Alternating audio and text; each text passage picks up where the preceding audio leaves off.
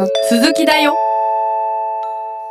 さあ、ビッグファイブで紐解く恋愛関係続編です。前回はまずね、どんな人が、いわゆるモテる、モテやすいのかっていう話で、外交性高い人が断然人気者というかモテる、統計が出てるということで、あとはその付き合った後の関係満足度に一番影響する因子は神経症傾向でした ね。高いと満足度が低くなってしまうという、いろんなこと、相手の多分いろんなことを気になってっていうことですね。そういうことです、はい、だから付き合う前と後ではね、評価するポイントが違うんでしょうね、きっとね。一緒にいると分かるみたいなことがね、ありますもんね。そうですね。はい。で、ちょっともう少しですね、話をですね広げていってですね、マニアックなところも今回は見ていきたいなと思います。はい。以前にですね、類似性のですね影響についてお話をしたかと思います。対人魅力の時にですね、似たような性格や価値観を持っていると、それが魅力に感じられやすくて、外交性が高いカップルができたり、低い同士のカップルができるっていうようなね、お話をねしました。はい。じゃあ高い人と低い人がカップルになった時、うまくいかないんだろうか。ということがね、今度は疑問にね思われるわけですよね。はい、こういうことについてもね研究が、なされています。はい。ビッグファイブのですね、それぞれの特性がカップルの相性や満足度にどんな影響を与えるのかっていうことについての調査が行われております。はい。で、この時にですね、組み合わせの効果、相互作用がですね、カップルの満足度に影響を与えていて、さらにですね、コミュニケーションのねやり方によってですね、満足度が変わってくるよということがですね、示されている研究があります。はい。具体的にはですね、どういうことかって言いますと、内向的な人と外向的な人がカップルを形成した時に、外交的な人がコミュニケーションにおいては積極的な役割を担ってですね、内向的な人はリスニングの役割を担って、これをですねある程度一貫して役割分担がうまくいっていれば、カップルの満足度はお互い高くなるという傾向があるっていうことがね、示されて、います。ここのポイントは役割分担でして、外交的な人がですね相手にですね、俺もたくさん喋るからお前もいっぱい喋れよっていう風に求めてしまうと、これは良くない。で、内向的な彼女がですね、私は静かなのが好きだから、あなたも静かにして、こういうことを言い出すとこれはやっぱりうまくいかない。そうですね。一方でですね、もうお互いを尊重してですね、お前はあんま喋らなくていいよっていう風に外向的な、人が言ってですね、内向的な人もですね、あなたはよく喋るからもういっぱい喋ってね、私聞くからというぐらいですね、バランスが取れればですね、この時にはカップルの満足度が高まるということが言われております。そうですよね。だからね、外交内交のね組み合わせでもね、うまくいく時はうまくいくんですよ。確かに聞き上手みたいなね、もうおしゃべり大好きでとにかく聞いてほしいみたいなタイプだったら、むしろその聞き上手な人の方が良かったりね。そうですね。でもお互いそのもうとにかく喋りまくりたいみたいな人だと、じゃあそれだとうまくいかないかもしれないし、そういうことですね。その内向的だと求めちゃうからって、なるほど。内向的だからといって相手に静かにすることを求めなければ、うまくいくんですよね。外交的な人がね相手にたくさん喋ってくれることを求めなければ、外交内向のカップルでもうまくいくということですね。なるほど。高木 P の夫婦はどうなんですか？聞きたいんだから聞けない。役割分担が。高木 P のご夫婦の関係性は、高木 P が本当におしゃべりなので奥様が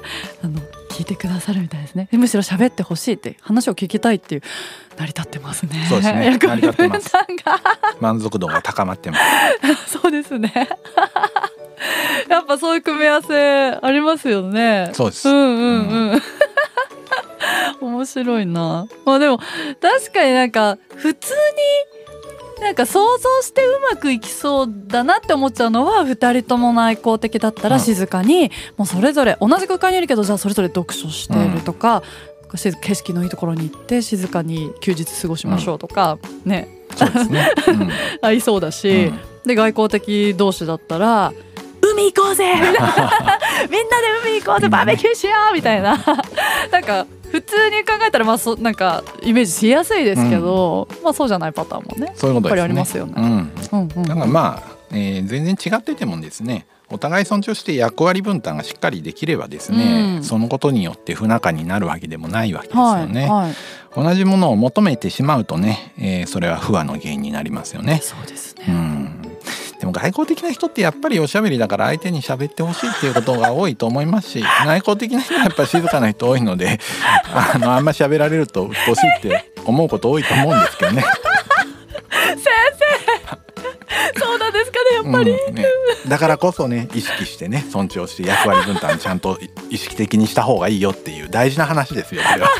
そういうじゃあ相手の性格を尊重するっていうのは協調性はい協調性きっとね関係してくると思います。だから協調性が高いとですね関係がうまくいくことが増えるわけですよね。内向外向の違いも協調性の高さによって乗り越えることができてしまうという説明ができると思います。確かにそうですね相手が、うん、今ちょっと静かにしててほしいだろうなって思ったら、うん、ちょっとおしゃべり我慢したりとか、うんそうですよね、うん、で、まあ、本当はちょっと出かけたくないけど、まあ、たまには外でパーッと遊びたいだろうから私も付き合おうかなとか、うんうんうん、そういった相手の、ね、空気をちょっと読んで合わせることもそれが協調性ですよね。そういうことですね、うん、バランスを取るというか協調性でカバーできるそこの不一致がね、うん、なるほどな。だから協調性が、低くって性格も内向外向バラバラだとなかなか救いが見つからないかもしれないですよねじゃあ先生協調性低い同士はどうですか。はい、これちょっと前にお話をしたと思うんですけれども、はい、低い同士はかなりね、うん、あんまり相性が良くないという話でしたよね、はいはいはい、相性の時にどっちかさえ高ければ、はい、こっちが高い方が合わせればいいわけですし、うん、お互い高かったら問題も起こりませんよね、うん、両方とも低いと、うん、もうお互いが顔を通すということだけをですね、考えるとぶつかりやすくなるのでこれはあまり相性良くないかなと思いますね、うん、あでもなんかじゃあこれ聞いてくださってるねリスナーさんの中に、まあ、そういうカップルだったりご夫婦だったり我こそは協調性低い同士だっていう人とかいたらすごいですねどうやってなんか、ね、ぶつかりながらもう常に妻がいいライバルですみたいなそんな関係性のね、パートナー同士の方もいるかもしれないですよね、うん、そうですね知りたいな協調性面白いですね本当にいろんなやっぱ恋愛ありますもんね、うんはいまあ、お互い協調性低くっても、うん、お互い外交性も低いとか高いとかで一致していたら、うん、一致していればあまりそこがですね争点になりにくいと思うんですよね。確かに確かに、うん、そもそもの性格が結構似てたら、うん考えもそんなもう割れなす可能性も高い、うん、そういうことですよね。強調しなくていいわけですよ2人ともね一緒にどっか行こうっていうのがね、うんうんうん、気が合うわけですからね、うんうんうん、気になるポイントとかも似てればですね確かに強調しなくてもいいわけですよね。あそっかそっか違いがあるからそこで揉めるわけですからです、ね、揉める時に協調性がどっちかが高くないと困ったことになるというねことですからね。低いもの同士でもういろんなものが似てればですねそもそも不一致があんまり起こらないから問題なくいけるかもしれませんね、うんはい、でもこの恋愛の話をしてたら、うん、価値観やってたじゃないですかずっと、はい、長いこと、うん、よくその価値観の違いでとかもうなんか喧嘩の原因とかになり得るじゃないですか、うん、それは価値観は、まあ、今ちょっとテーマそれるかもしれないですけど、うん、大いにありますよね。ありますね価値観はね影響しますよね、うん、ですよね、うん、じゃあ例えば一緒に生活しててこのお金の使い方どこにかけるかとか、ね、仕事の仕方とか、うん、家庭の時間、ね、そうですねとか、うんうんうん、ありますよね、うんまあ、どっちかが折れちゃえばいいだけですもんね確かにもう2人が頑固で絶対に折れないだともうぶつかりまくりそうですね、うんってことですね。まあ折れたり妥協ですよね。まあここは君の意見を通すから、うん、今度はこれについてはこっちの意見を通してねっていう風に上手にね関係調整力ですねネゴシエーションですね関係調整力だ、うん、これができればいいかもしれない。うわもういろんなことがね絡み合ってやっぱりねこの対人関係恋愛関係もね、うん築き上げていかなきゃいけないわけですね。そうですね。はい、さあ先生、他にも何かありますか？もう一つは別れるってことがね。別れの話もあるわけですね。そうなんですよ。別れた後にですね、まあちょっと一時的にビッグファイブの特性が変わるみたいなことを調べているね、研究者もいるんですね。いろいろ調べるなとね思うんですけどね、はい、失恋ですよね。そう、うん、まあパートナーとのね関係解消ですね。この時にビッグファイブが変わるかどうかっていうことをね調べてるんですけれども、はい、この時にですねパートナーからの評価、うんも合わせてですね調べておりまして、そのねパートナーの評価によって、別れた時にどのように心理的変化があるか、ビッグファイブも一緒に変わってるのかなっていうことも調べられております。はい、失恋っていうのは結構大きなライフイベントですよね。そうですね。はい。はい、特にですね、長い恋愛関係、大事な恋愛関係がですね破綻した時っていうのは大きな心の傷になってしまったりすることもありますよね。はいで研究結果によるとですね、別れた後にですねビッグファイブの特性が一時的に変化するっていうことが報告されています。具体的にはですね別れたパートナーからの評価が高かった場合っていうことは振った場合ですねパートナーはまだあなたと付き合いたい、あなたの評価高いよっていう時にですね、はい、そしてですね自分から見た時のパートナーが魅力的だった、うん、こういう場合ですね内向的な人がちょっと外向的になる傾向が見られたという報告があります。そうなんだ。うん。振った側。そうです。へえ。そうなんだ。うん、振られた側は、うん、その時に結構落ち込んで、うん、性格とかちょっと変わりそうな感じありますけど、うん、振った側もなんか影響あるんですね。そういうことですね。そうなんだ。自己肯定的な人が、そう、うん、自己肯定ですよね。うん、これがね逆で、評価が低かった場合、振られた場合ですね。うん、パートナーからね、あなたの評価低いは別れてというような場合は、振られた側は外向的な人が内向的になってしまうという傾向が見られたということです。そっか、振られるとイジイジしちゃう、ちょっと辛くってですねもう何もやる気にならない、うん、積極的な気分には到底なれないということですね。はい、また桜木花道を思い出してしまいました。思い出しますね。イジイジしてる感じですね。振られては泣いて、うん、そうですね寂しい背中でとぼとぼ歩いてる外交的な人がね内向的にね、うん、やっぱ一時的になる感じはこっちはすごい納得しますね。そうですね、分かりやすい、うん、面白いですよね、うん、そうなんだ。振った側もなんか一時的に、うん、どんな感覚だろう。その内向的だった人が長期的にですね本当に外向性が変わったというよりか一時的なものかもしれないんですけどね、うん、本当に長いその追跡調査までしているわけではなさそうなのでね、まあ、この研究は別れた後のビッグファイブの変化っていうのが、まあ、パートナーからの評価でも変わってくるっていうことをまあ言っているわけですね。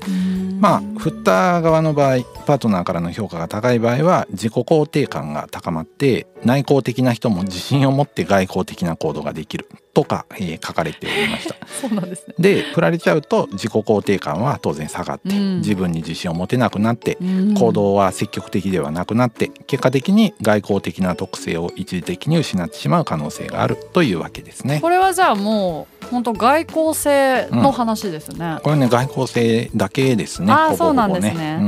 ん、これはもうカップルの話ですね。そうですね、夫婦間ではない、うん、そうですね、研究としては、はい、夫婦でも同じようなことあるのかもしれないですけれどもね。けどもっと大変ですもんね。そうですよね、夫婦の別れはもっと大変ですよね単純に別に振られるというよりもお互いにとっても疲弊しそうですもんね。まあでもすがすがしくってパターンもあるかもしれないですけど、そうですよね、お互いそのね、うんっていうパターンもあるかもしれないけど、確かにこの研究はそのカップルと夫婦で結構違いそうですもんね。うん、そうですね。研究が分かれてそうですね。違いそうですね。はい、うん。まあこんな感じですね。はい、ビッグファイブの特性と恋愛関係はかなり、研究はされておりまして、うん、付き合う前の話、付き合った時の話、別れた時の話までいろいろ調べられてはおります。はい。ただまあ人のね恋愛関係って複雑で多面的ですから、うん、まあビッグファイブ以外の要因もねいろんな役割を果たしているので、はい、まあ複雑なものの中のまあ性格も一側面だとね思っておく必要はあると思います。はい、うん、ということでビッグ5で紐解く恋愛関係というテーマでお送りしました。ビッグ5。いややっぱりもう本当に恋愛はね人それぞれなんでね、まあ、これを聞いてあーでも思い当たるってね思ってくれた人もいるかもしれないし、私は全然違うなってね思った人もいるかもしれませんけど、個人的にはあれですね、私のいつも気になるトピック神経症傾向もうそこがね一番ね、はい、付き合った後の満足度関係満足度に影響するんだぞっていうことにヒーってなりましたね。そうですねいや面白い回でした。はい、ありがとうございます。さて次回はビッグ5で紐解く対人関係のまとめ編です。お楽しみに。この番組では今後もビッグ5分析を通して私って何者を紐解いていきます。毎週月曜木曜に配信していきますので、応援の意味も込めて番組のフォロー高評価コメントをよろしくお願いします。また番組への疑問質問ご意見なども概要欄のアンケートフォームもしくはツイッターでハッシュタグ心理学雑談とつけてツイートしてください。お待ちしております。そして概要欄からはビッグ5診断が受けられます。まだの方はぜひ診断してみてください。今ねこの対人関係編をねやっておりましたので、周りのね友人だったり両親だったり恋人と一緒に診断しても面白いと思いますよ。なお、診断する場合は、メールアドレスの入力ミスがないように十分に確認した上で送信してください。もしまだ結果が届いてないよという方はアンケートフォームからご連絡をお願いします。それではまた次回お会いしましょう。さようなら。ビッグ5私って何者？心理学雑談では月額500円でサポーターを募集しています。サポーターになっていただいた方には番組オリジナルステッカーをお送りして月1回の収録の一部を見学してもらいながら質問にも答えていこうと思います。詳しくはこのエピソードの概要欄からチェックしてください。あなたもこの番組の輪に入りませんか？たくさんのご参加お待ちしています。